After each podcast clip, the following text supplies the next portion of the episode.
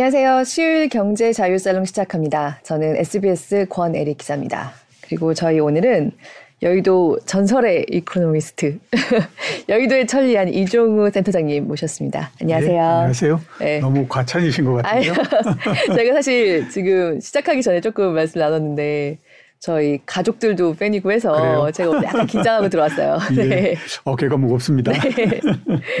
저희는 웃으면서 시작을 했는데 네. 사실 오늘 저희 시장도 그렇고 음. 미국 시장도 그렇고 음.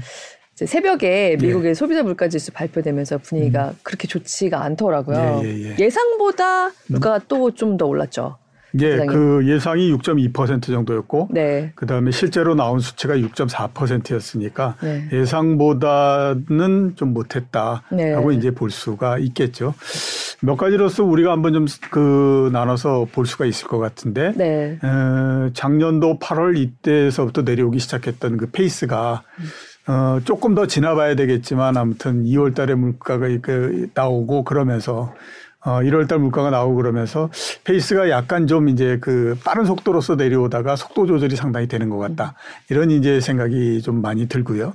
두 번째로 봐야 될 거는 그동안의 속도가 굉장히 빠른 속도로서 내려오다 보니까 네. 이게 그 분석을 하고 하는 이제 그 분들도 그런 속도에 상당히 적거든요. 그렇기 때문에 전망치 자체가 굉장히 낮아지는 그런 그 형태가 됩니다. 근데 이제 지금의 가장 큰 문제는 그렇게 전망을 했던 부분들을 채우지 못하고 있는 그런 형태다라고 하는 것이 이번에 나오면서 이제 가장 큰 문제였다라고 봐야 될 것 같거든요.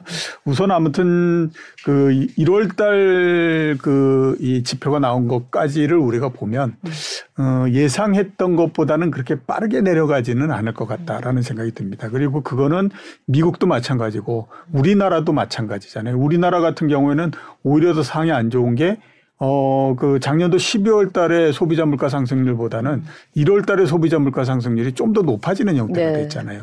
그러니까 아, 이게 우리가 예상했던 것보다는 전체적으로 봤을 때 물가의 하락, 그 다음에 또 상승률의 둔화 이런 것들이 빠르게 진행은 되는 것 같지는 않다. 이렇게 볼 수가 있지 않을까 싶습니다. 우리 1월에 소비자 네. 물가도 그 공공요금에서 이번에는 많이 좀 올라간 게 있었더라고 했는데 작년까지 많이 올랐던 에너지 가격이 좀 나중에 반영됐다고 어떻게 보면 볼 수 있잖아요. 우리 네, 공공요금이 그렇죠. 올랐다는 거는. 네. 근데 미국 소비자 물가도 보면은 조금 안정되는 것 같았던 에너지 비용이 다시 좀 올라간 게 좀 크게 작용한 것 같은데요. 일단은 뭐 에너지 비용은 겨울이기 때문에 그런 음. 계절적인 요인들이 좀 있다라고 보셔야 될것 음. 같고요. 그렇기 때문에 그냥 에너지 가격만으로서 이렇게 물가가 뭐 이렇게 상당히 높은 수준이 됐다 이렇게 되면 그거는 조금은 이제 그래도 음. 시 이제 박, 이 시장이 이제 그 시간이 지나면서 바뀔 수 있는 가능성이 있다 이렇게 봐야 되는데요.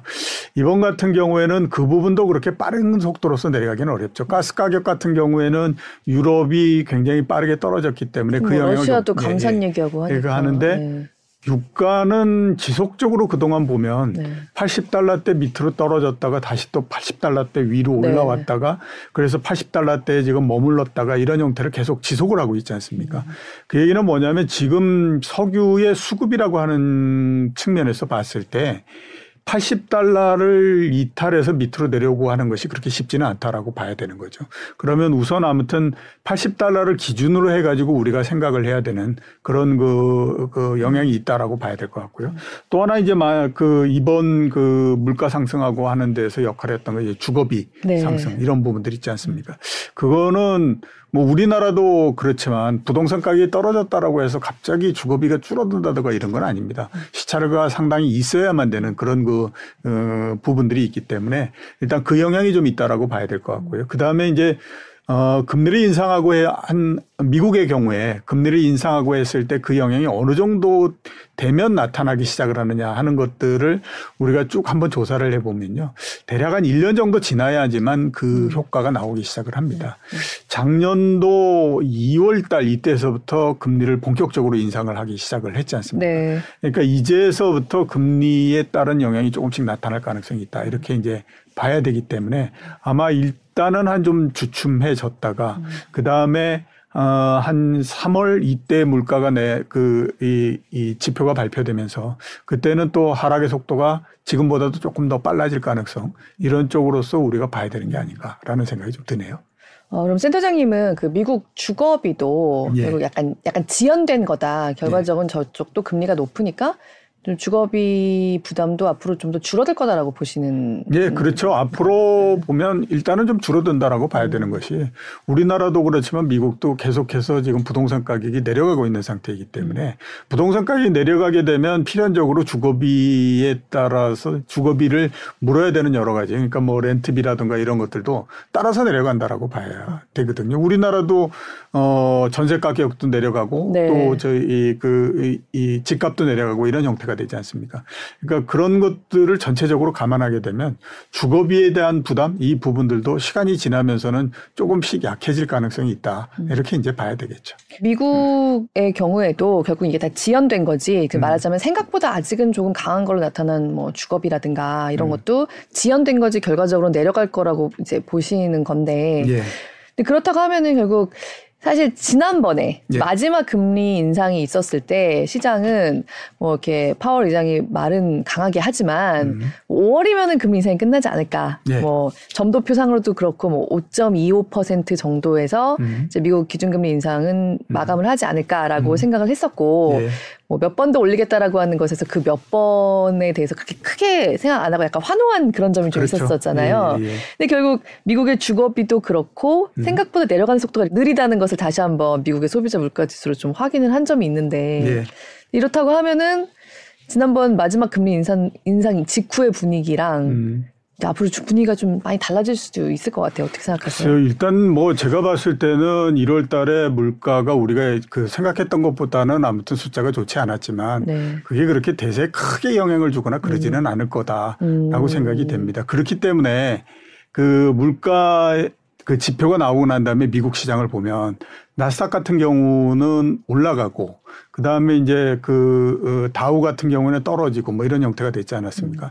만약에 이게 한 두 달 전 정도에 그러니까 작년 11월 달 이럴 때 이런 형태로서 지표가 나왔다라고 하면요. 음. 그날도 주가가 굉장히 많이 떨어져 있을 뿐만 아니라 음. 그 하락이라고 하는 것이 며칠간 계속해서 이어지는 형태가 됐을 거다라는 음, 생각이 네. 듭니다. 그러니까 그만큼 보면 이게 어느 정도 이제 충격이나 이런 것들을 시장 내에서 조금씩은 흡수하고 있다 이렇게 봐야 될 것 같거든요. 그럼 그걸 왜 이런 형태로서 시장이 충격을 이렇게 줄여가는 형태로서 되느냐. 많은 사람들이 지금 지표가 나오고 막 이렇게 하는 것들이 굉장히 혼란한 형태로서 나오기는 하지만 그래도 시간이 지나서 보면 물가가 지금의 그 높은 수준을 계속해서 유지하기는 못할 거다라고 생각을 하기 때문에 그런 거죠. 그 근본적으로 우리가 한번 따져보면 지난 몇 년 동안에 경기가 나쁠 때마다 물가가 하락하는 디플레이션이라고 하는 걸 굉장히 걱정을 했었잖아요. 네. 예, 그런데 1년 정도 이렇게 물가가 높다라고 해가지고 그게 갑자기 인플레 세상으로서 바뀐다. 이렇게 보기는 어렵다라고 봐야 되죠. 그러니까 근본적인 형태가 디플레이션이나 그이 물가가 많이 올라가지 않는 그런 그 형태가 되면 시간이 지나면 결국 그 근본적인 형태로서 회기에 들어간다라고 하는 음. 거죠. 지금은 이런저런 요인으로 해가지고 뭐 높기도 하고 막 이렇게 그 하지만 그게 오래 가지 못하는 형태에서 계속된다라고 봐야 되거든요. 거거든요. 그렇기 때문에 그거를 감안을 하는 거고요. 그리고 이제 거기에서 또 발전해서 우리가 생각을 해보면 그 3월 달에 금리 한 번 더 올려서 5.0% 만들고 네. 그다음에 이제 또 한 번만 한 번 더 해서 한 5.25% 만들고 이렇게 되면 대충 끝내지 않을까라고 이제 기대를 했었는데 어 1월 달에 이 수치가 나온다고 해서 그런 전망이나 이게 그렇게 크게 바뀌거나 그러지는 않을 어. 거라고 봅니다. 왜냐하면 이미 5.25%라고 하는 뭐 5.25% 5.0% 이런 정도의 금리는 그 금리 수준 자체도 상당히 높다라고 봐야 되거든요. 그러면 일정하게 어느 정도 끌어올려 놓고 그 다음에 그 효과가 어떻게 나타날 건지 하는 것들을 한번 봐야 되는 시간이 있기 때문에 어, 거기에서 이제 완전히 뭐 금리 인상을 끝내느냐 안 끝내느냐 하는 것들을 차지한다고 하더라도 어, 5.0% 정도까지 올려놓고 그 다음에 상당 부분 시간을 가지고 한번 좀 음. 지켜보는 그런 형태가 되지 않을까라는 음. 생각이 좀 듭니다. 그러니까 지금 벌써 뭐 5.25 이상을 얘기할 음. 단계는 아니고. 네, 그렇죠. 근데 5.25 좀 구체적으로 얘기하자면 5.25% 정도까지는 미국의 기준금리를 올린 다음에 음. 지켜보는 시간이 좀 길어질 거다라는 예, 예. 말씀이실 것 같아요. 예, 그렇죠. 그거는 상당히 오랜 시간 동안에 걸쳐서 그, 이 지켜보는 시간, 어, 이거를 가질 걸로 그렇게 보이고요. 그게 이제 보면 2023년도의 금리나 이런 부분들은 좀 생각하지 마라. 라고 연준이 계속해서 얘기를 했잖아요.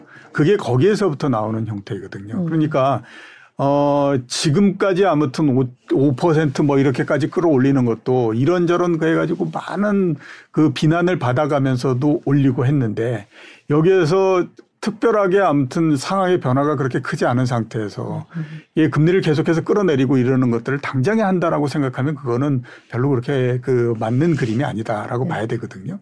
그렇기 때문에 일단 어 최소한 올해 내에는 뭐 5% 금리를 만들고 나면 그 다음에 세상이 어떻게 되는지 하는 것들을 쭉 지켜보기 위해서 5.0%라고 하는 금리를 계속해서 유지해가는 그런 그 그림을 가지 지금 시장에서 생각하는 것처럼 올해 연말 정도 되면 뭐 금리를 다시 내리기 시작을 할 거고 뭐 이렇게 생각하는 거는 너무 그 성급한 얘기다라고 하는 거예요. 그러니까 사람들이 제가 생각했을 때는 그런 생각이 많이 드는데요.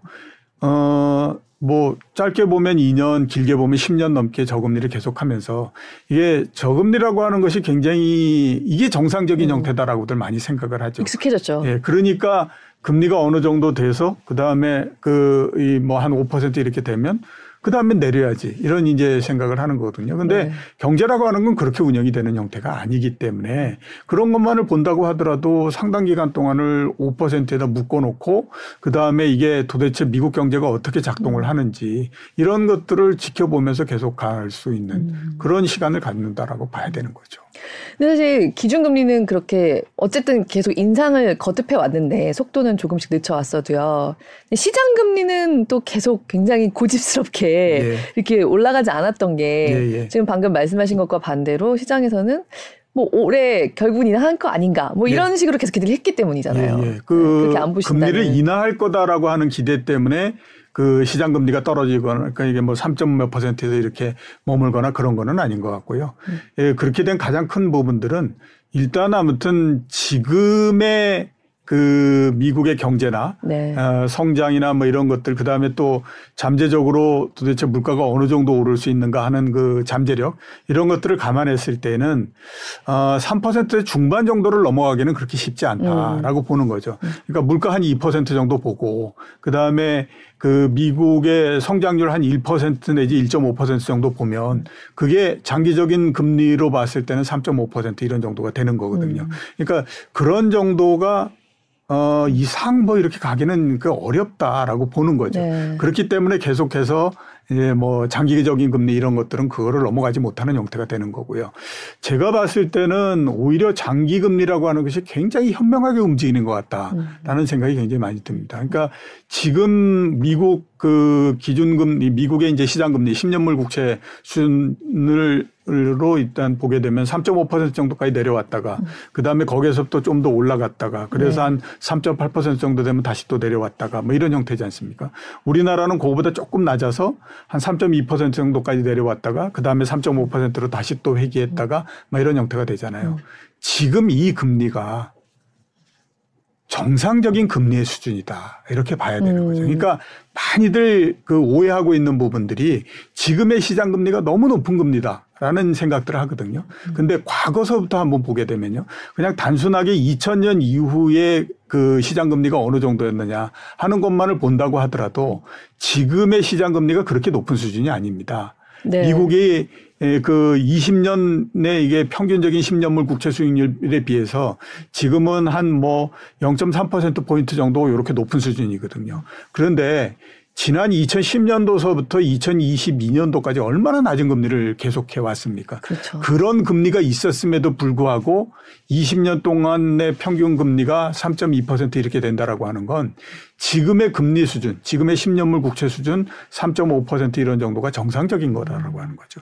우리나라도 역시 마찬가지로 보면 3.0에서부터 3.5% 사이의 금리가 이게 정상이다라고 하는 거예요. 그러니까 정상이 됐기 때문에 음. 이제 그 금리가 그렇게 크게 떨어지거나 이러지 않습니다. 음. 근데 많은 사람들이 그 생각을 안 하는 거죠. 음. 금리는 더 내려가야 되고 1% 얼마가 돼야 되고 그다음에 기준금리는 지금 5%가 너무 높기 때문에 많이 내려가지고 뭐 한 2%를 만들어야 되고 뭐 이런 생각을 하는 거잖아요. 근데 그걸 생각을 바꿔서 지금의 금리 수준이 장기적인 형태로 왔던 것의 평균으 로서 우리가 보게 되면 지금 정도의 금리가 정상이야라고 보면 또 다른 세상이 열린다라고 하는 겁니다. 네. 예, 예. 그렇게 이해를 할 필요가 있다라고 봐야 되죠. 3에서 3% 중반대 결국은 네. 약간 여기가 수렴하는 구간이 될 거라고 보시는 것 같아요. 예, 그렇죠. 네. 우리나라 3년물 국채 수익률도 어, 당분간은 3% 밑으로 내려가거나 그러지 음. 않습니다. 그러니까 3.2% 이런 정도까지 내려오면 다시 또 올라가고 뭐 이런 형태를 계속 유지를 한 게 되는 음. 거거든요. 음. 그러면서 이제 사람들이 시간이 지나면서 3%대의 금리에 점점 이제 적응해 가는 그런 형태가 되는 거죠. 음. 예, 그게 제가 봤을 때는 지금이 수렴해 가고 있는 그런 상태 이렇게 볼 수가 있습니다. 음. 연준이 어쨌든 그 5%에서 5%대 초반에서 한동안 좀 유지하면서 시장을 볼 거다라고 예. 하면은 예. 우리 입장에서 봤을 때는 이제 한국은행은 거의 이제 금리 인상 사이클이 끝났다라고 또 많이 생각을 했었었어요. 예. 예. 네, 뭐 한국은행도 어느 정도의 충격은 이제 감당할 수 있다라는 식의 멘트도 좀 나오기도 했었고요. 예. 그렇지만 만약에 5월 정도까지 미국 연준이 이제 5.25%를 만들면 우리랑은 또 1.75% 포인트 격차가 예. 생기는 거잖아요. 그렇죠. 그 정도면 우리로서도 좀 부담스러운 격차가 아닌가. 기준금리의 격차가 상당히 많이 벌어진 거는 사실이지만요. 예. 가장 중요한 건 뭐냐면 기준금리가 중요한 게 아닙니다. 음. 시장금리가 가장 중요한 거거든요. 네. 우리가 맨날 이제 기준금리 가면서 뭐 연준이 금리를 올리냐 안 올리냐 뭐 이런 얘기들을 하기 때문에 기준금리에 대해서 굉장히 관심이 많아서 그런데요. 기준금리를 올리고 내리는 가장 큰 이유는 뭐냐면 그 기준금리를 올리고 내리는 거를 통해 가지고 시장금리의 방향성을 위아래로 이렇게 만들기 위해서거든요. 네. 근데 이미 보면 시장금리하고 기준금리의 서로 간의 상관관계가 굉장히 약해져 버린 그런 그 형태가 됐죠. 음. 미국도 마찬가지 아닙니까? 네. 그동안 계속해서 금리를 인상했고 0. 1월 달에 0.25% 인상했고 그러는데 그게 시장 금리에는 전혀 영향을 미치지 못하는 형태가 됐고 음. 우리나라도 마찬가지거든요. 그렇기 때문에 이제 기준금리라고 하는 거는 기준금리를 인상을 해가지고 그게 시장금리를 끌어올리고 이러는 것들의 역할은 굉장히 약해진 형태가 됐고요. 그러면 어떤 역할을 하느냐? 일정 수준 밑으로 못 내려가게 만드는 형태가 되죠. 그러니까 이런 겁니다. 아니 미국의 기준금리가 5.0%인데 네. 어떻게 아무리 그래도 그렇지 10년물 국채 수익률이 3.0% 밑으로 내려가서 둘 사이의 격차를 0.2% 포인트를 만들 수 있어. 이게 되잖아요. 그러니까 이거를 일정 부분 이하로 못 내려가게 만드는 형태가 됩니다. 그 못 내려가게 만드는 그 지수가 지금은 보면 10년물 국채 수익률 기준으로 했을 때 3.5%가 되는 거고 우리나라 3년물 국채 수익률 기준으로 해서 봤을 때는 3.2%가 되는 거고 이런 그 신호 정도 만 지금 역할을 하고 있는 거고요. 여기에서 뭐 기준금리를 인상한다고 해가지고 시장금리가 더 올라가고 이러는 것도 아니고 그 다음에 또 그거는 반대로 우리가 그 생각을 해보면 미국의 그 연준이 만약에 지금 뭐 시장에서 그렇게 바라는 것처럼 연말에 기준금리를 인하한다. 그러면 초기에 인하했을 때 그럼 굉장히 시장 금리가 많이 떨어지고 할 거냐? 제가 봤을 땐 그렇지 않아요. 0.25% 내리면 시장 금리에 미치는 영향은 0.05%에서 0.1% 이런 정도만 영향을 미치고 이런 형태로서 그 하는 거거든요. 그래야 그래야 되기 그렇게 되기 때문에 나중에 되면 이제 기준금리하고 시장금리가 서로 수렴을 하다가 그 다음에 크로스가 나고 이러는 형태가 되는 거잖아요. 음. 그래서 어, 당장에 뭐 기준금리하고 그 다음에 시장금리가 얼마만큼 격차가 벌어져 있고 그게 더 벌어지기 때문에 문제가 어떤 뭐 생긴다던가 아니면 그것 때문에 금리가 더 올라간다던가 이런 일은 발생하지 않는다라고 하는 거죠. 근데 한편으로는 좀 궁금한 게 지금 방금 말씀하신 것처럼 기준금리랑 그 시장금리 사이 연결성이 되게 좀 약해져 있는 상태잖아요. 네, 그렇죠. 왜 그럴까? 네. 왜 특히 요새 좀 그럴까? 그게 또 궁금해지거든요. 음. 미국이 기준금리를 쭉 인상을 하잖아요. 인상을 해서 거의 맨 마지막 국면에 들어가게 되면 지금과 같은 모양이 나옵니다. 그거는 과거에도 보게 되면 굉장히 공통적인 형태로서 나왔어요. 그러니까 2000년 이후에도 여러 번에 걸쳐서 금리를 인상하고 했었지 않습니까? 네. 그 금리 인상이 아 이제 정도 거의 끝물에 들어갔구나. 라고 하는 것을 판단하는 가장 좋은 기준이 뭐냐면 기준금리하고 10년물 국채 수익률이 거의 비슷해지거나 아니면 이게 크로스가 돼서 뭐 이게 어느 정도 벌어지거나 이런 형태가 되면 그 다음서부터는 아 이제 기준금리 인상은 거의 마무리가 됐구나 이렇게 우리가 볼 수 있는 거거든요. 지금도 제가 봤을 때는 그런 형태다라고 봅니다. 그러니까 지금처럼 이렇게 뭐 기준금리가 시장금리보다도 높고 이러는 것들이 아주 특이한 현상은 아니고요. 네. 과거에도 굉장히 반복적으로 나타났던 현상 이렇게 보시면 맞습니다. 음. 많이 올리게 되진 않겠지만 이 예. 높아진 상태로 한동안 갈 것이고 예. 시장 금리는 3에서 3% 중반대 음. 그리고 여기로 수렴하는 게 정상 상태다라는 예. 말씀이신 것 같은데요. 예, 예, 네. 맞습니다. 네. 예. 근데 최근에 그 미국의 경기 예측을 이렇게 하면서 음. 지금 인플레도 그냥 생각보다는 잘 안 떨어지고 경기 침체에 대해서는 또 no landing, 무착륙 시나리오 이런 기사들 계속 좀 나오고 있거든요. 예. 그러니까 금리를 올리고 있지만 경기 침체도 좀 피해갈 수 있다. 뭐 이런 음. 얘기를 하고 있는데 음. 어떻게 생각하시는지 좀 궁금해요. 그러면 얼마나 좋겠습니까? 네. 근데 그거는 쉽지가 네. 않은 거고요. 네. 그러면 뭐 no, no landing, 그러니까 landing 없이 hard landing도 아니고 soft 음. landing도 아니고 그냥 뭐 그래서 이렇게 간다. 음. 이렇게 이제 전망하는 거가 왜 이런 전망이 나올까라고 따져보게 되면요. 최근에 상황이 좋았기 때문에 그렇습니다. 네. 아시는 것처럼 주가도 올라가고 그다음에 우리가 경제 상황을 판단할 때에 매일같이 나오는 변수들을 가지고 많이 얘기를 하잖아요. 주가, 환율, 그 다음에 또 뭐 금리 이런 거. 그러니까 경제 지표가 실제적으로 나오려면 그건 한 달, 그 다음에 또 그 나오, 이, 그 집계를 하고 해야 되는 거니까 지금의 상황하고 이 경제 지표가 나오는 것 사이에는 두 달 정도의 격차가 있는 거고 그 다음에 GDP 같은 경우는 5개월 이상의 격차가 있는 거잖아요. 네. 그러니까 그거는 나중에 가서 아 이렇구나라고 하는 걸 판단하는 데에 굉장히 유 용한 지표가 되는 거고 당장에 보게 되면 이제 뭐 주가가 어떻게 되는지 뭐 이런 거 갖고 아 이게 이런 이제 이렇게 되는 거거든요. 왜 노랜딩이니 뭐 이런 얘기가 나오냐. 우선 이제 1월 달에 아, 상황이 예, 주가도 올라가고 이런 것들에서 좀 좋았다라고 봐야 될 것 같고 그 다음에 이제 작년 말까지 나오는 경제 지표들을 보면 우리가 생각했던 것보다는 괜찮다. 라는 쪽으로 나오는 거죠. 그러니까 어 그러면 이게 뭐 특별히 둔화되는 거 없이 이제 계속 가는 거 아니야? 음. 과거에 보면 뭐 2000그 10년도 이럴 때 보면 무려 12년 동안 경기가 계속해서 확장을 해 왔는데 네. 뭐 그거 뭐 그렇게 될 수 있는 거 아니냐. 이런 이제 기대를 하고 이런 거거든요.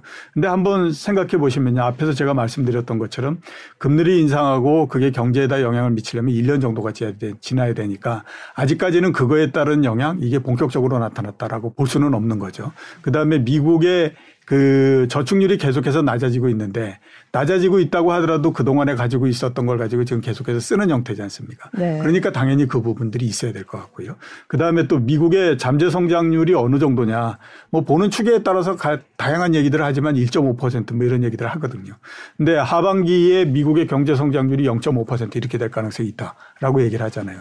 그러면 잠재 성장률에 대비해서 만약에 0.8% 성장을 0.5% 성장을 한다라고 하면 잠재 성장률하고 1% 포인트 정도의 차이가 나지 않습니까? 네. 그러면 그거는 이미 soft landing을 넘어서 hard landing 한다라고 네. 봐야 되는 거기 때문에 이게 no landing이라든가 이런 부분들은 어 현재의 상황이 좋으니까 얘기를 했고 그러다 보니까 언론이 그거를 상당히 이제 또 그 택해서 네. 키우기 때문에 그런 얘기가 나오는 거 아닌가라는 생각이 듭니다. 희망 섞인 이야기다. 네.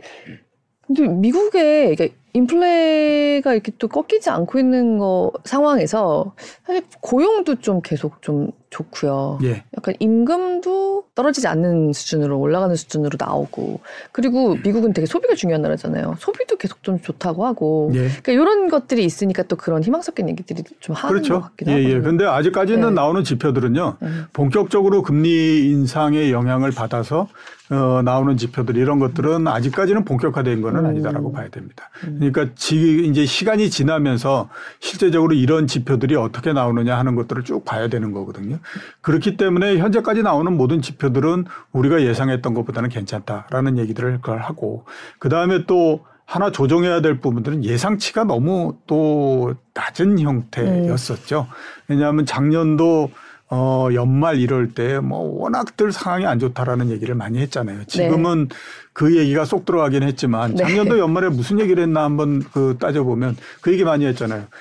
어마어마한 경기 침체가 올 거다. 네. 라는 얘기를 굉장히 많이 했지 않습니까? 근데 그렇게 생각을 했었는데 그래도 나오는 지표들을 보니까 아직까지는 그 정도는 아닌 것 같다라고 생각을 하니까 사람들이 아 그러면 이런 형태로 해서 그냥 쭉 넘어갈 수 있는 거 아니야? 라고 하는 기대를 할 수밖에 없는 거죠. 그거에 의해서 생기는 그 착시 현상 이런 부분들이 아닌가라는 생각이 들고요. 그냥 그 쉽게 생각하면 뭘 하든지 간에 비용은 치러야 될 비용은 치러야 된다라고 음. 생각을 해야 되는 거거든요. 근데 그 지금까지 그렇게 비용을 많이 치렀나라고 따져보면 그렇게 많이 치렀다라는 생각은 별로 안 들거든요. 그렇기 때문에 금리 인상이 되고 그거에 따라서 생기는 경기 둔화 이런 부분들도 어느 정도는 나타나고 음. 해야만 그때에 이제 뭐, 아, 이게 끝이 났구나 아니면 뭐 반전이 되겠구나 이런 것들을 판단할 수 있는 거 아닌가라는 생각이 듭니다. 지금까지 나오는 수치들만을 가지고 얘기하기는 음. 어렵고요. 뭐 다 아시는 것처럼 고용 지표나 이런 것들은 가장 대표적인 후행 지표들이잖아요. 음. 그러니까 후행 지표를 놓고 그 후행 지표가 안 좋, 어, 계속해서 좋다라고 하는 것 때문에 지금 경기가 굉장히 좋을 거다. 음. 그러니까 앞으로 이렇게 얘기하는 거는 조금 좀 무리가 있다. 이렇게 이제 봐야 되겠죠. 그러면 센터장님께서 보시기에 시차가 있게 아 지금 hard landing 하고 있다. 지금 비용을 치르고 있다라고 하는 시점은 언제 정도가 될 거라고 좀 전망을 하시는지. 오히려 보다 더 어려운 상황이 되는 거는 올해 2분기에서 3분기 정도 음, 음. 이럴 때가 보다 더 조금 어려운 그런 그 상황이 음. 된다라고 봐야 되겠죠. 음. 그거는 금리 인상의 효과가 본격적으로 나타나는 시점이기도 하고요. 음. 그다음에 또 지금 미국의 소비를 끌고 가고 있는 그 사람들이 가지고 있는 돈 이런 것들도 그때 정도가 되면 어느 정도는 좀 고갈이 되는 형태가 될 음. 수도 있기 때문에 그런 것들을 감안하게 되면 2분기에서 3분기 정도 음. 이때가 오히려 어, 지금보다도 경제나 이런 것들은 좀 나쁜 음. 그런 모양이 될 가능성이 있다. 이렇게 이제 봐야 되겠죠. 음. 예. 상저하고 얘기하고 막 그랬었는데 예. 약간 센터장님은 조금 다르게 보시는 것 같아요. 곡선을. 대개 보면 주식 시장을 판단하는 것도 그렇고요. 그 다음에 경제를 판단하는 것도 그렇고 연초에 이렇게 쭉 한번 그 조사를 해보면 80%는 상저 하고입니다. 왜 그러니 왜 왜 이럴까라고 네. 제가 고민을 해본 적이 있는데 네. 에, 결론은 그렇게 나더라고요. 사람들은 멀리 떨어져 있는 미래는 밝게 보려고 하는 속성들을 음. 가지고 있다. 그러니까 지금은 나쁘다라고 하더라도 시간이 지나면 이게 개선이 될 거야. 좋아질 거야 라고 하는 것에 대한 생각을 계속해서 갖고 있는 거거든요. 그렇기 때문에 항상 보게 되면 상저하고 이렇게 되죠. 주식시장 전망도 마찬가지입니다. 지금 상당히 나쁘게 되면 아, 이게 시간이 지나면 개선이 될 거고 그러니까 올해 하반기 정도 되면 개선이 될 거야. 이런 이제 전망들을 굉장히 많이 하거든요. 그래서 제가 옛날에 그런 얘기를 했던 거예요. 그런 전망들을 모두 다 모아가지고 그게 진짜로 그런 형태가 됐다라고 하면 코스피는 만을 넘어가 있을 거다. 이런 얘기를 했었거든요. 네. 그러니까 그래서 그렇습니다. 그래서 네. 뭐 상조하고다. 그 다음에 뭐 상고하저다. 뭐 이런 얘기 하는 거는요. 아무런 쓸데없는 거를 가지고 네. 논쟁을 벌리고 앉아 있군. 이런 이제 생각을 저는 하고 있습니다. 어, 주식 시장도 좀 2분기, 3분기에 오히려 조정을 좀 받을 네. 수 있겠다라고 생각을 하고 계실 것 같아요. 연, 올해 연간 전체적으로 따졌을 때 네. 주식시장의 모양은 저는 계속해서 그렇긴 형태로서 보고 있는데요. 박스권을 벗어나기는 그렇게 쉽지는 않을 거야. 네. 라는 생각을 굉장히 많이 하고 있거든요. 네. 바닥은 보면 어, 작년도 10월, 11월 달에 기록했던 2150포인트, 그거보다도 내려가지는 않을 거고, 그 다음에 고점은 2500포인트를 그 넘기가 그렇게 쉽겠어? 이런 생각이 어, 들거든요. 2500. 그렇기 때문에 연간으로 봤을 때 계속해서 박스권에 머물러 있을 가능성이 높다. 이렇게 보고 있습니다. 근데 대개들 보면 이제 그래서 박스권 상단에 오면 다시 또 기대를 굉장히 많이 하죠. 아, 이제 그래서 올라가고 뭐 이렇게. 그것 때문에 미국에서도 보면 이제 no landing 이런 얘기 들이 이제 네. 나오는 거고요. 대신에 또 밑으로 내려가서 막 한 2,200이 깨지고 뭐 이렇게 가면 그때서부터 이제 모두 다 코를 빼고 있죠. 음. 그러면서 야, 2,000포인트가 깨질지 모르고 지금 상황이 어마어마하게 안 좋고 뭐 이런 얘기를 하잖아요. 그러니까 작년도 12월 달 이럴 때 그에 보면 2023년도에 한번 그, 그 두고 봐. 어마어마한 경기 침체가 있을 거야. 이런 얘기 그 했잖아요. 그건 왜냐하면 그 당시에 주식 시장이 2200포인트를 왔다 갔다 할 정도로 굉장히 안 좋으니까 사람들이 굉장히 위축이 돼 있기 때문에 그런 얘기들을 하는 거예요. 그래서 그런 부분들을 우리가 제외하고 그냥 올해 전체적으로 도대체 가장 가능성이 높은 그 주식 시장의 모양이 뭘까라고 따져보면요. 그냥 계속해서 박스권 내에서 왔다 갔다 하면서 있는 형태가 되는 겁니다. 음. 그, 그래서 어떤 때는 박스권 올라갈 때에 막 삼성전자를 비롯해서 대형주들이 올라가기도 하고 그 다음에 그 다음 올라갈 때는 또 다른 종목들이 올라가기도 하고 이렇게 막 바뀌어가면서 가지만 그 박스권을 뚫고 올라가거나 이러기는 그렇게 만만치 않은 상황. 이렇게 이제 봐야 되겠죠. 오래 기다린다고 하더라도 올해는 네, 박스권 네. 저 벗어나기 그래, 쉽지 않다. 그렇죠. 그래서 올해의 주식시장 전략을 세우고 하는 데서 제일 중요한 거는 제가 생각했을 때는 그겁니다.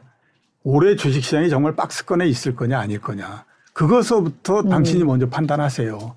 그게 굉장히 중요합니다. 왜냐하면 박스권에 있다라고 생각하는 사람들은 2,500포인트 이번에도 2,500포인트 접근했을 때 아 그러면 주식을 팔아야지 네. 이러면서 나왔을 거지 않습니까? 근데 그런 아무 생각이 없으면 불과 한 열흘 전 정도 그도 한번 생각을 해보세요. 아 이게 주식시장이 굉장히 좋구나. 드디어 이제 바닥을 치고 주가가 계속해서 상승하겠지 이렇게 하게 하지 않겠습니까?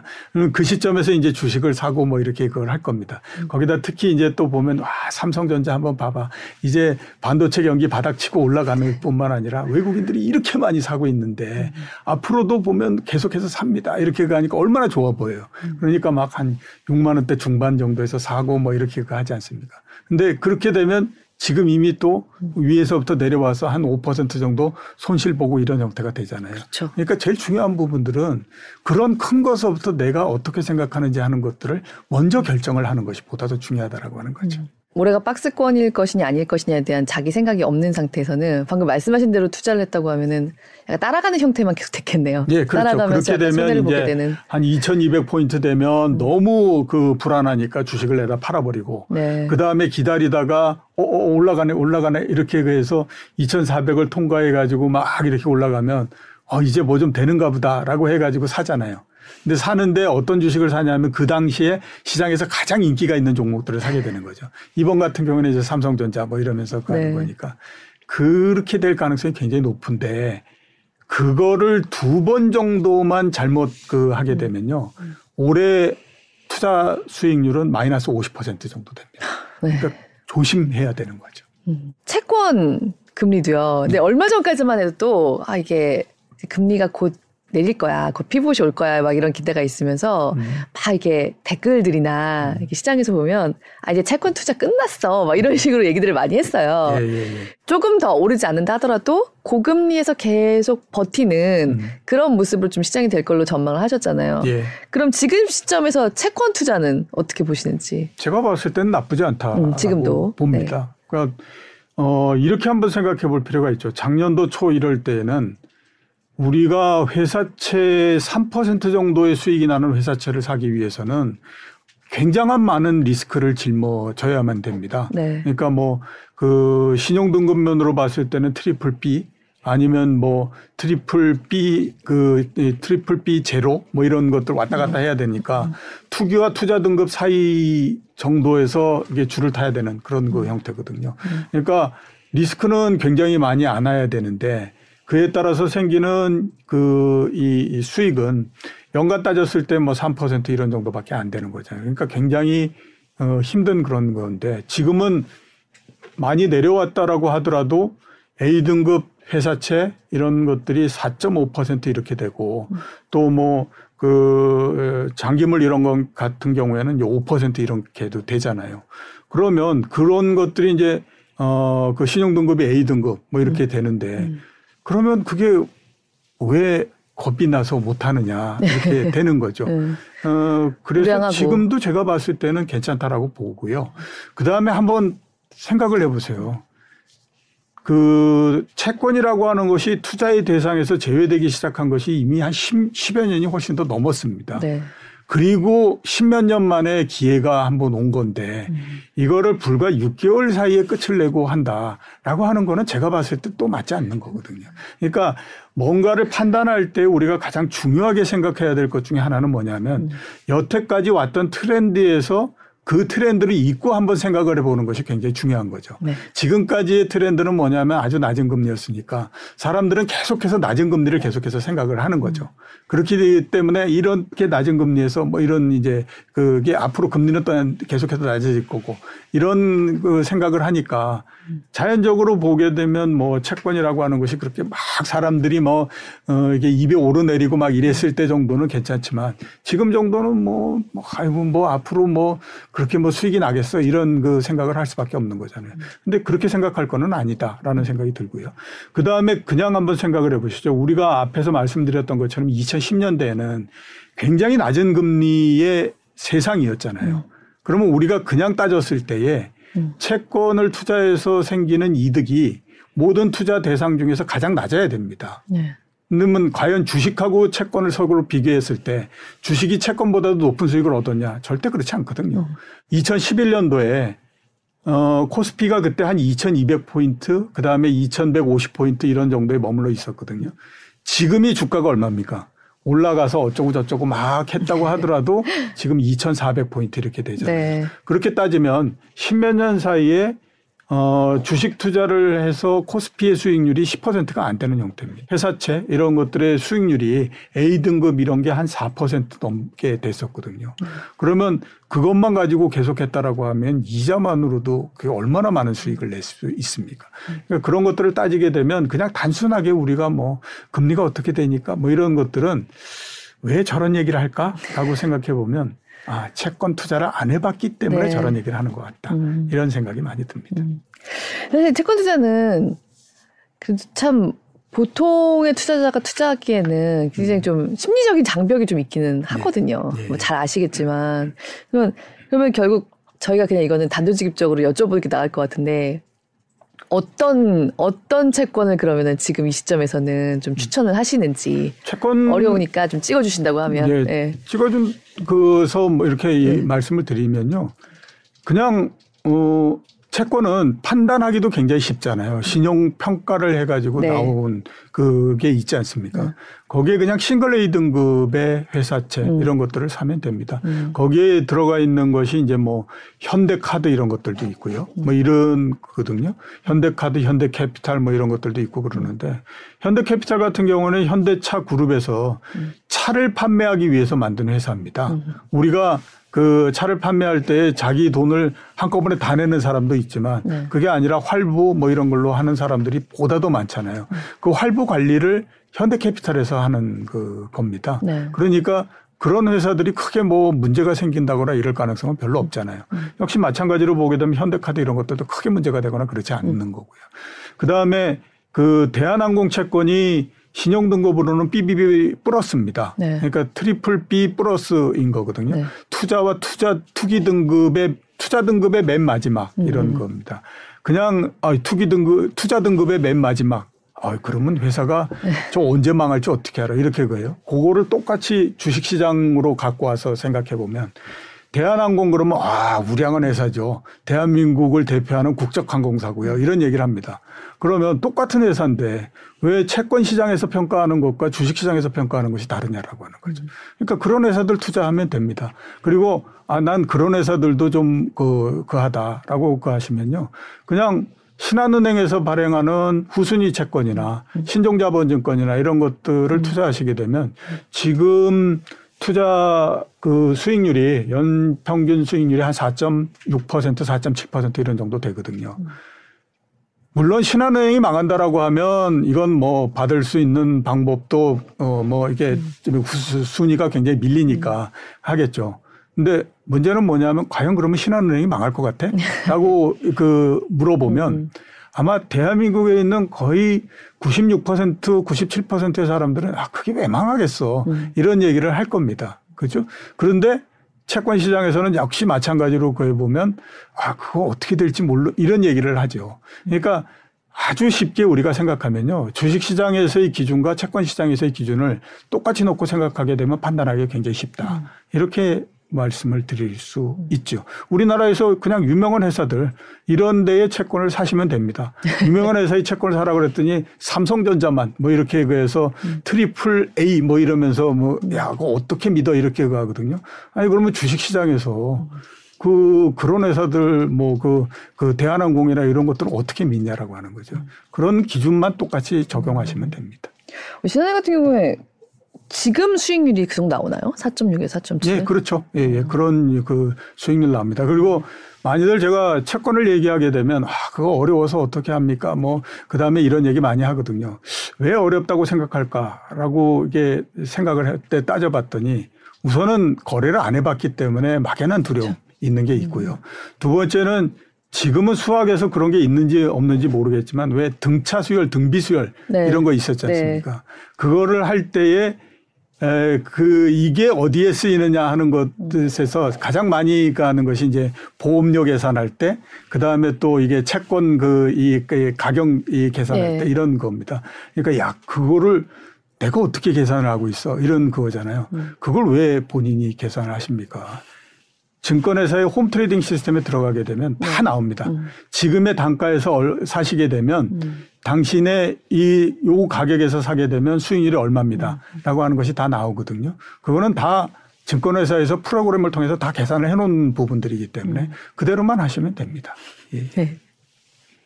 그 이제 종목도 너무 시원하게 말씀을 해주셨는데 사실 또 채권에 좀 관심을 갖는다고 하면 뭐 ETF라든가 음. 예, 이런 쪽으로도 조금 그래도 추천을 하실 만한 혹은 음. 예, 얘기해 주실 만한 부분이 있다고 하면 조금 더뭐 채권 관련해서 ETF 굉장히 많고요. 네. 그다음에 뭐 우리나라 채권 관련한 ETF도 있고 음. 그다음에 뭐 미국의 그 채권이나 이런 것들을 엮어서 만든 ETF도 있고 그렇기 네. 때문에 그런 것들도 마찬가지로 뭐 그리고 손쉽게 접근할 수 있는 차원에서는 음, 뭐 그런 거 투자하시는 거 괜찮다라고 그 권해드리고 싶고요. 근데 저는 계속 이제 채권을 뭐 매매하기도 하고 그러니까 이제 뭐 매수하기도 하고 뭐 그다음에 또 이렇게 하는 거는 저는 거기에서부터 매달마다 일정하게 어느 정도의 수익이 발생하는 형태로서 저의 이 그 라이프 사이클과 그다음에 또 저의 재테크의 형태와 이런 걸 맞춰놨기 때문에 네. 저는 뭐 ETF나 이런 것보다는 그냥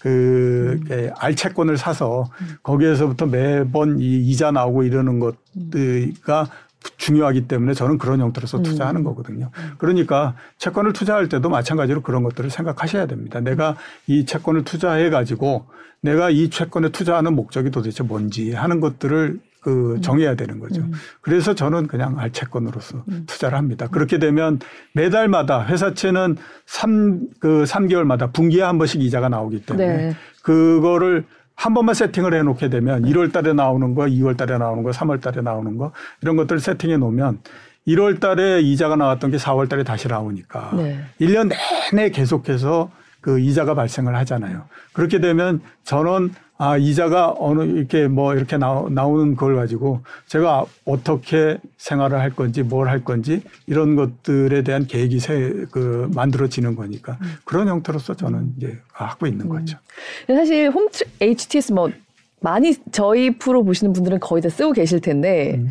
진짜 채권 쪽으로는 안 들어가 보신 분들도 많을 것 예, 같아요. 예, 근데 되게 잘 되긴 하더라고요, 정말로. 예, 예, 그렇죠. 네, 굉장히 예. 보기 쉽게 돼 있고 예, 어떻게 보면 주식보다 그렇게 막 주식 창처럼 계속 막 움직이지 않으니까 그렇지 않고 보기가 쉽고요. 네. 보기도 쉽고 그 다음에 뭐 특별하게 그렇게 막 가격 변동이 심하거나 이러는 거는 별로 없죠. 네. 아, 다만 이제 하나 문제가 있다라고 하게 되면 거래가 그렇게 많이 이루어지지는 않기 네. 때문에 한번 살려 그러면 상당히 좀 시간이 걸리고 파는 것도 시간이 좀 걸리고 이런 게 있어서 그렇지 음. 어그 채권을 매매하고 하는데 크게 어려움은 없습니다. 그래도 시장을 떠나실 수는 없잖아요. 예, 예. 그렇죠. 어떤 주식들이 10년 뒤에 후회하지 않을 주식이라고 생각을 하시는지. 많이들 이제 10년 후에 내지는 뭐 자식한테 물려줄 주식 네. 이런 거 이제 많이 그 하거든요. 10년 동안 수익을 발생을 시키고 했었던 종목 종목보다도 그렇지 않았던 종목들도 상당히 많다 이런 생각이 듭니다. 우리나라를 대표하는 기업들 중에서. 그러니까 대표적으로 아무튼 상당한 수익을 냈던 종목은 삼성전자, 네. 그 다음에 뭐 그 네이버 이런 회사들은 그래도 꾸준히 계속해서 많이 이익을 내고 이렇게 가지 않았습니까? 음. SK텔레콤 같은 경우에 굉장히 안정적인 주식이다라고 생각했는데 2000년도에 그 액면가 5천 원 기준으로 했을 때 최고 가격이 5, 500만 원 정도까지 올라갔었습니다. 네. 근데 지금은 보면 그거에 한 3분의 2 정도에서 절반에서 3분의 2 정도에서 계속 머물고 있는 상태죠. 그러니까 이것도 뭐 적합한 거는 아닌 것 같다라는 생각이 들고 그렇습니다. 그래서 10년 아주 야, 진짜 너무 쉽게 대답한다라고 얘기를 하겠지만 현재까지 검증돼 있는 것만으로서 우리가 따졌을 때는 10년 후 주식으로는 삼성전자 뭐 이렇게 얘기할 수 있는데 저는 삼성전자를 그렇게 권해드리고 싶지는 않습니다. 어, 네. 그러니까 그동안에 왔던 그 궤적이 앞으로 똑같은 형태로서 될 거냐 하는 것들에 대해서는 저는 조금 이제 확신하기는 좀 어렵다라는 생각이 들어요. 왜냐하면 어, 네. 삼성전자가 주가가 어뭐한 20 몇 년, 뭐, 그러니까 뭐한 30 몇 년 이 사이에 100배가 올라갔다 이런 얘기를 하지만요. 네. 중간중간에 크게 크게 올라갔을 때가 있었습니다. 그러니까 94년도 이럴 때에 바닥에서부터 따져서 한 6배, 7배 정도 상승을 했고, 네. 그 다음에 이제 또 주가가 내려갔다가 그 다음에 상승할 때 바닥에서부터 또 한 8배 정도가 상승을 했고, 뭐 이런 거거든요. 단순하게 따지면 8배 올라가면요. 100배가 되기 위해서 나머지 기간에서 8배 올라갔던 거에 대략 한 세 배 정도만 올라가게 되면 거의 100배 나옵니다. 그죠? 네. 그맨 처음에 시작할 때 시점에서 따져보면 거의 막 그런 정도 나오거든요. 네. 그러니까 이제 그런 것들을 그랬는데 앞으로는 반도체가 지난 30년 동안에 왔던 것처럼 그렇게 폭발적인 상승을 하고 이런 것들은 그렇게 쉽지는 이제 않을 것 같다라는 생각이 많이 듭니다. 거기에다가 중간에 삼성전자에 또 더 들어갔던 부분들은 스마트폰 이러면서 네. 거기에서 이제 막 그 피처폰을 포함해 가지고 굉장히 이게 상승을 많이 하고 했었잖아요. 네. 근데 이제는 보면 제가 생각했을 때는 이게 스마트폰이라고 하는 것이 그렇게 크게 상승의 동력이 되기는 어려울 거다. 오히려 애플 같은 경우에는 지금의 주가를 유지할 수 있을까 하는 것들을 고민해야 되는 시점이다. 라는 생각이 들거든요. 그러니까 그런 것들에서 따졌을 때는 아이고, 이거 뭐 여태까지 생각해 가지고 삼성전자 뭐 언제든지 그 진입해 가지고 무조건 붙들고 앉아 있으면 됩니다. 라고 그 하는 거는 조금 안 맞는 것 같고. 그러니까 이게 뭐, 어, 진입했다가 잘못하면 10년이 지났는데 진짜로 그 해 봤더니 한 배 정도 올랐다. 이런 정도밖에 안 되고 뭐 이럴 수 있고 오히려 지금 정도에서는요 음. 제가 생각했을 땐 네이버가 더 낫다라는 음. 생각이 많이 듭니다. 음. 주가 많이 떨어졌잖아요. 그렇죠. 그 물론 네. 오르기도 했지만 굉장히 많이 떨어졌잖아요. 음. 근데 어떻게 됐든지 우리나라에서 제1의 포털이고 음. 그다음에 그와 관련해서 이런저런 부분들에서 굉장히 성장할 수 있는 그런 것들이 있기 때문에 음. 그런 걸 감안하게 되면 제가 생각했을 때 네이버 이런 것들 음. 괜찮다라는 생각이 많이 듭니다. 그렇다고 하면 사실 방금 반도체는 앞으로 10년 동안은 그렇게까지 폭발적인 성장세는 조금 기대하기 힘들지 않나라고 예. 보시는 것 같고 예. 또 한때는 또 거의 코스피 대장주가 아모레퍼시픽이었어요. 예, 그렇죠. 예, 네, 정말 중국 시장 진출하고 진짜 음. 완전 황제주 막 이런 얘기 예, 했었었는데 예. 소비재가 그랬고 네이버를 말씀하시는 거는 결국 우리나라의 IT 성장주 대형주라고 할 수 있는 것들이 앞으로 10년을 또 그래도 끌고 갈 것이다. 예. 이렇게 보시는 거죠. 예, 그렇죠. 결국에 보면 우리나라에서 우리나라의 경제가 성장하고 뭐 이렇게 가는 부분들은 어, 몇 가지 캐터고리가 있겠지만 디지털 경제라고 하는 부분들에서 빠져나오기는 굉장히 어렵습니다. 네. 그거는 뭐 앞으로도 봤을 때 계속해서 그 추세다라고 봐야 될 것 같거든요. 음. 그러니까 그, 그거를 제외하고 생각하기는 굉장히 어렵죠. 대신에 보면 항상 주가는 오버슈팅과 오버킬을 계속하는 그 속성을 갖고 있기 때문에 올라갈 때는 상상을 초월하게 굉장히 많이 상승을 했다가 그 다음에 떨어질 때는 거의 뭐 회사가 없어지는 것처럼 막 떨어지고 막 이렇게 그 하잖아요. 그 과정들이 계속해서 나오는 거기 때문에 이게 어, 굉장히 많이 떨어지고 했을 때 그때가 좋다라고 그 말씀을 드리는 겁니다. 그러면 뭐 삼성전자는 30년 그 했을 때 꾸준히 계속 올라왔을 것 같습니까? 삼성전자는 더하면 더했지 덜하지 않은 네. 주식이었거든요. 네. 올라갈 때는 7배, 8배 올라갔다가 거기서부터 떨어지면 70% 떨어졌다가 막 이 난리를 치면서 왔는데 그것보다도 오히려 어떻게 생각하면 디지털 경제 이런 부분들은 꾸준히 괜찮지 않을까라는 음. 생각이 듭니다. 그래서 어 한번 뭐 그 고려를 해보실 필요 있다 라는 생각이 많이 듭니다. 저는. 근데 그렇게 생각을 하면 사실 이제는 거의 그 우리 장만 투자하시는 분들은 거의 없어요. 잘 아시겠지만 그러니까 미국의 그런 빅테크가 낫지 않나? 예. 약간 네이버보다는 또 여기, 네. 여기서 바로 그렇게 생각이 점프하시는 분들도 많을 것 같은데 음. 어떠세요? 어, 미국의 2000년도에 미국 주식 시장을 끌고 갔던 종목은 음. 시스코 시스템스, 음. 오라클, 네. 그 다음에 저기 마이크로소프트 뭐 이런 그 회사들이었습니다. 네. 지금 누가 시스코 시스템스를 얘기를 합니까? 그 당시에 네. 세계에서 시가총액이 가장 큰 회사였거든요. 그리고 시스코 시스템스만큼 좋은 회사는 없다라는 음. 얘기들 굉장히 많이 네. 했어요. 그리고 이만큼 경영 전략이 뛰어난 회사도 없다라고 얘기했지만 지금 시스코 시스템스라고 네. 하는 회사가 있는지 없는지 그거 뭐 하는 회사야 도대체 이런 네. 얘기를 굉장히 많이 하지 않습니까? 그죠? 똑같이 보면 1980년도에는 어, 보잉 그 다음에 뭐 음. IBM 이런 회사들이 음. 그 미국의 그 위를 이렇게 점령을 하는 네. 형태였습니다. 자, 그리고 2020년도에 아마존, 테슬라, 그 다음에 뭐 구글, 애플 뭐 이런 회사들로 이제 딱 이렇게 세팅이 돼 있는 건데 네. 10년 후인 2030년도에 그런 회사들이 정말로 계속해서 갈 거냐? 그거 진짜 확신할 수 있냐? 음. 라고 그랬을 때 지금 당장에는 그렇다라고 얘기하겠죠. 음. 똑같이 보면 2000년도에 아유 이 회사들이 어떻게 뒤로 밀릴 수 있습니까? 라고 얘기했던 것과 똑같이 그렇게 얘기를 할 수 있겠죠. 음. 근데 과연 그럴까? 음. 정말 확신할 수 있어?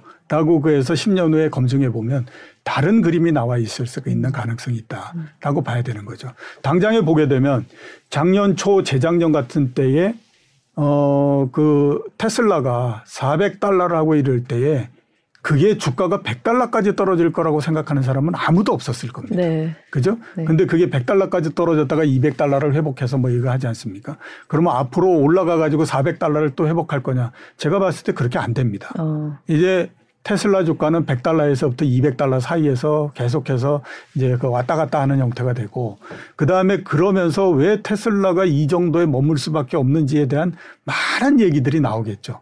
그러니까 야 앞으로 봐봐 포드도 들어온대 전기차 시장에. 음. 그 다음에 저그 폭스바겐도 들어올 거고 도요타도 들어올 거고 현대차도 들어온대.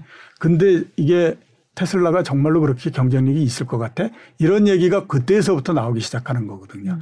자, 똑같이 우리가 한번 생각해 보면 애플이라고 하는 회사가 굉장히 좋은 회사, 네. 지금까지 굉장히 좋은 회사 맞습니다.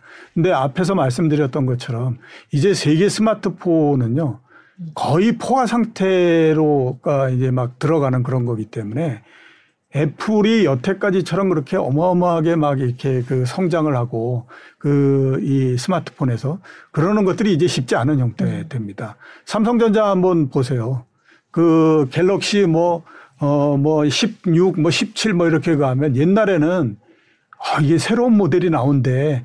사람들 굉장히 기대 많이 했고요. 애널리스트들이 그래 가지고 이게 얼마만큼 팔릴 건지 이 모델이 이 전의 모델에 비해서 뭔가 뭐 강점이 있는지 이런 것들 얘기했거든요.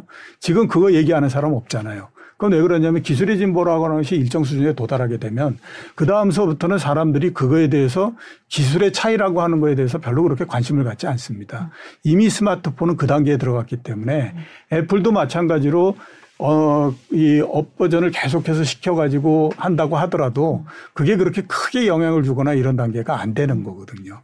물론 애플이 돈을 많이 벌면서 그 스마트폰 이외에 다른 것들로 해가지고 수익이 다변화돼 있고 이렇다라고 얘기하지만 가장 핵심적인 형태의 핵심적인 사업 부문에서 그 이익이나 이런 것들이 계속해서 그 떨어지는 형태가 되면 다른 것들이 그렇게 힘을 받거나 이러지를 못하는 형태가 되는 거예요. 그러니까 그런 측면에서 봤을 때도 아 이게 좀 뭔가 문제가 있는 거 아니야? 이런 얘기 되잖아요. 음. 구글 야, 이게 검색 엔진에서는 이게 뭐, 이, 그, 그, 이 독보적이다 이렇게 얘기했지만 최근에 그 하는 건챗 GPT 네. 뭐 이러면서 얘기하잖아요. 네. 그만큼 보면 야, 이게 또 무슨 경쟁자가 나오네. 음. 뭐 이렇게 되니까 음. 과연 10년 후, 20년 후에 음. 지금의 미국의 빅테크 이렇게 얘기하는 회사들이 지금의 위상을 20년 후에, 10년 후에 똑같이 갖고 있을 거냐? 그거는 우리가 지금 당장에는 그렇다라고 생각할 수 있겠지만 시간이 지나면서 봐야 되지 않냐라는 거. 미국 빅테크는 지금 좀 굉장히 정점이고 오히려 네이버는 성장 가능성이 더 있다고 보시는 것 같아요. 어, 그러니까 제가 네이버를 얘기하는 거는 음. 주가 자체가 상당히 많이 하락을 했기 음. 때문에 음. 그 부분을 같이 감안을 해서 음. 말씀을 음. 드리는 거죠. 네. 네이버도 역시 마찬가지로 보면 검색이나 이런 부분들이 앞으로 음. 더 얼마나 더 커질 수 있겠습니까? 그러니까 그런 것들에서 오는 그 이 이 영향이나 이런 것들은 예, 과거에 비해서 상당히 많이 줄어드는 형태가 되는 거고요. 대신에 보게 되면 그거를 앞당겨 가지고 굉장히 주가에다 많이 반영을 시켜버렸기 때문에 주가 자체가 낮아지면서 음. 그 생긴 영향 이런 것들을 같이 감안해서 말씀을 드리는 거죠. 음.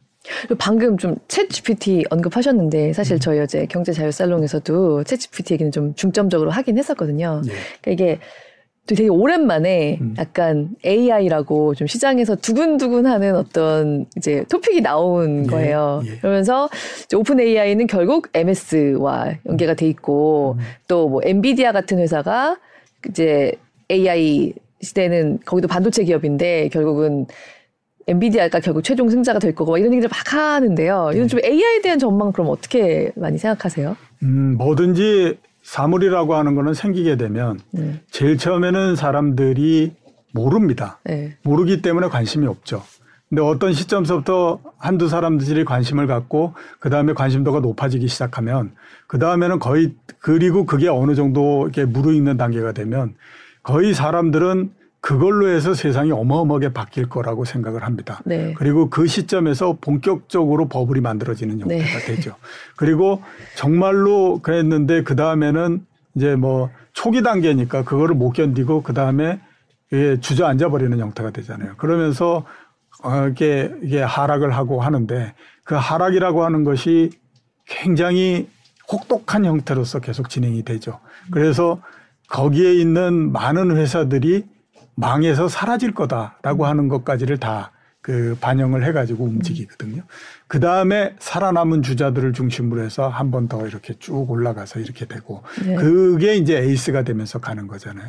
가장 대표적으로 우리나라에서 검색 엔진 같은 경우에 보면 그런 것들을 만들어 그런 형태로 써왔지 않습니까? 네. 2000년대 우리나라가 그때 네이버라고 하는 것을 가지고 검색했나요? 네. 그때는 코리아 야후 뭐 엠파스 이런 거 가지고 했잖아요. 그런데 지금 그런 것들이 있다라고 하는 거를 알고 있는 사람조차 없고 이게 된 거예요. 음.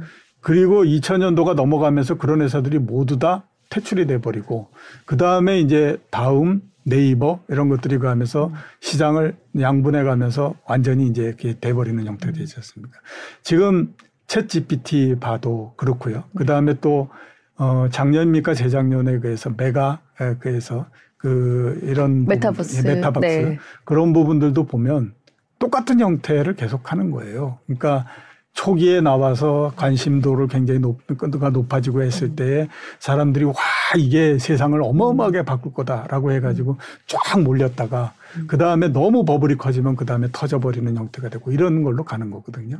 거기에서 사람들이 아 이거는 이런 그 이 기복의 과정을 겪지만 우리가 10년 후, 20년 후를 감안을 했을 때에 진짜로 이런 세상은 올 수밖에 없을 거야 라고 하게 되면 그 다음서부터 그런 것들은 꾸준히 조금씩 조금씩 계속해서 올라가는 형태가 되겠죠. 네. 그렇지 않고 아, 이거 일시적인 것 같은데 라고 생각하면 빠져버리는 형태가 되고 이런 형태가 되는 겁니다. 예. 지금의 그 과정 이렇게 음. 봐야 되겠죠. 아직은 뭐, 아직은 이 중에서 그 에이스가 누가 될지는 예. 지금 얘기하기는 좀 어려운 형태. 예, 그렇죠. 네. 예. 결국은 이런 세상이 될 수밖에 없을 거야라고 했을 때 자동차, 2차 음. 전지 음. 이런 쪽이 예, 좀 그렇죠. 많이 관심이 많이 예, 예. 가잖아요. 예, 10년을 예. 볼수 있는 분야라고 네, 생각을 그렇죠. 하시는 거죠. 사람들의 판단 일정 부분은 좀 통과를 했다라는 음. 생각이 듭니다. 그러니까 음. 지금에서 뭐 사람들이 아휴 야 2차 전지 세상이라고 하는 거는 오지 않는데 우리가 너무 부풀려서 얘기한 거야. 이렇게 생각하는 사람은 없잖아요. 시간이 네. 지나면 그러니까 뭐 지금으로부터 한 10년, 20년 정도가 지나면 그때는 전기차라고 하는 것이 대세가 될 거다라고 하는 거는 모두가 인정하는 부분들이지 않습니까? 네. 그러니까 그 세상은 온다라고 봐야 되는 거거든요. 음. 그렇게 되면 그거는 계속해서 꾸준히 간다라고 봐야 음. 됩니다. 음. 그거는 똑같이 보면 음. 반도체라고 하는 것도 똑같아요. 그러니까 90 제가 기억하기로 90년대 초 중반 정도, 그러니까 92년, 93년 이럴 때까지만 하더라도요. 음. 삼성전자에서 반도체 부분이라고 하면 진짜 골치 아픈 그 부분이었습니다. 네. 매 적자 나지요. 그러면 삼성전자 어떻게 하냐? 백색가전에서 돈 벌어가지고 그 반도체에서 손실 난 거 메꿔주고 뭐 이런 형태로서 왔습니다. 음. 그게 94년도서부터 쭉 올라가기 시작하니까 음. 그때서부터 쭉 이렇게 되는 형태인 거잖아요. 음. 마찬가지인 거거든요. 2차 전지도 이미 이제 사람들의 기준은 통과한 겁니다. 아, 이게 반도체 세상이라고 하는 것이 언젠가는 온다라고 음. 해서 그 했던 것처럼 그 전기차의 세상이라고 하는 것이 언젠가는 온다라고 하는 거에 대해서는 사람들이 모두 다 인식을 해서 통과한 거죠. 음. 근데 이제 최근에 특히 작년도 12월 달 막 이렇게 하락하고 이러는 거는 도대체 그럼 뭐냐. 이게 사람이라고 하는 것이 항상 기대라고 하는 것이 과하게 기대가 됐다가 그 다음에 또 갑자기 또 막 꺼졌다가 이러는 과정을 계속 겪어가면서 트렌드랑 올라가는 네. 형태가 되는 거거든요. 작년도 12월 달 이럴 때는 그 전에 굉장히 부풀려 놨다가 음. 그 다음에 이게 한번 또 팍 이렇게 내 뺐다가 네. 뭐 이러는 과정으로서 가는 건데 큰 트렌드로 봤을 때는 꾸준히 이렇게 상승하는 그런 형태가 된다라고 음. 봐야 되죠. 그렇기 때문에 제가 우리나라에서 야 삼성전자 사는 것보단 그 LG 에너지 솔루션 이게 좀 더 낫지 않냐 이런 생각을 많이 음. 하, 얘기를 하거든요. 음. 그게 왜 그러냐면 그래도 보면 앞으로 점점 더 커지는 세상이 되는 거잖아. 네. 이렇게 되니까 제가 생각했을 때는 그런 거는 나쁘지 않다라고 음. 봅니다. 올해 생각하시는 거는 박스고 음. 올해 계획을 세울 때는 음. 좀 생각을 하시면서 투자를 예. 하실 수 있을 것 같아요. 예, 예. 그렇죠. 그렇죠. 올해 투자는요 두 개로서 나눠서 생각을 해야 됩니다. 음. 그러니까 나는 남보다도 특별히 종목을 피킹하거나 이러는 능력은 별로 없어. 그냥 시장이 어떻게 가는지 그 정도만 나는 만족하면 돼라고 생각하면요. 박스권의 하단에 왔을 때에 그 우리나라에서 잘 알려져 있는 종목들을 사시면 됩니다. 이번 같은 경우에 뭐 삼성전자, 네. 뭐 그다음에 또 뭐 이런 종목들 그런 것들을 이제 사시면은 아무튼 지수 올라가고 내려가는 것만큼은 그 확보를 할 수 있는 거니까 뭐 못 된다고 하더라도 15% 이런 정도의 수익은 한 번 정도 성공하면 나는 거지 않습니까? 그러니까 그런 형태로서 하시면 되고요. 그거는 대부분의 분들이 그런 형태로서 하셔야 된다라고 생각이 됩니다. 음. 그게 아니고 나는 아무튼 보다 더 적극적이면서 공격적인 투자자야라고 어, 본인들 생각하시면요. 이게 이제 테마와 관련한 주식들을 계속 하셔야 되는데 이게 테마라고 하는 것이 지금의 테마가 요 다음에 만약에 이제 주가가 1월 달에 쭉 상승을 하고 2월 달에 이제 막 위에서 쭉 머물렀다가 3월 달에 하락을 했다가 그 다음에 한 5월 달 정도에 다시 상승을 하고 이렇게 했을 때 5월 달에 상승할 때 그럼 5월 달에도 로봇 관련주, AI 관련주 이런 것들 뭐챗 GPT 이러면서 올라가느냐 그거 아니에요. 그때는 그런 주식들은 아예 다 탈락해버리는 형태가 되고 이럽니다. 네. 다른 뭔가 또 다른 주자들이 등장을 하고 하거든요.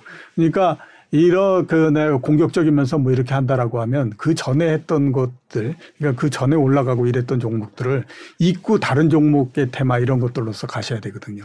근데 그건 진짜로 어려운 과정입니다. 그렇죠. 왜냐하면 어떤 테마가 올라가느냐 하는 것들은 그거는 사람이 판단할 수 있는 게 아닙니다. 음. 항상 얘기한 그 많이 시장에서 얘기되는 것처럼 테마는 시장에서 만들고 시장에서 뭐 그, 그, 이 없애버린다라는 얘기를 하거든요.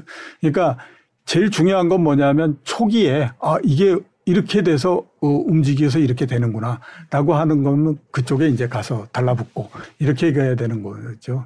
그냥 아 이게 그래서 어 이게 이 전에 좋은 거니까 이번에 그러다 보면 이미 그이주이그 세월 지나가 버리기 때문에 그거는 좀 피해야 되는 그런 형태라고 봐야 되죠. 오늘 센터장님이랑 얘기를 좀 나누다 보니까 진짜 약간 잊고 있었던 이름들을 진짜 많이 들으면서 긴 시간을 놓고 계속 말씀을 해주시니까 이해가 네. 좀 쏙쏙 잘 되는 것 같아요. 그래요? 아니, 사실 저희가 저희 그 진행자들끼리 원래 메일 주소를 받았는데 예. 진짜 한 명이 파란닷컴을 쓰고 아, 예, 예. 한 명은 뭐 지금도 잘 있는 기업이지만 뭐 한메일닷컴을 음, 예, 예. 쓰고 있는 거예요. 어쨌든 저희끼리 막 이제 단톡방에 좀 웃고 그랬었거든요. 근데 오늘 참 많이 잊고 있었던 기업들 이름들이 많이 나오면서 이렇게 네. 장시간 어떤 긴 시간을 놓고 설명을 해주시니까 좀 저는 납득이 되는 면들이 좀 많이 아, 그렇습니까? 네, 좀 있었, 있었어요. 예. 네, 아유 감사합니다. 저희 다음에 또 예. 나와주세요. 예, 네, 알겠습니다. 네, 고맙습니다. 예.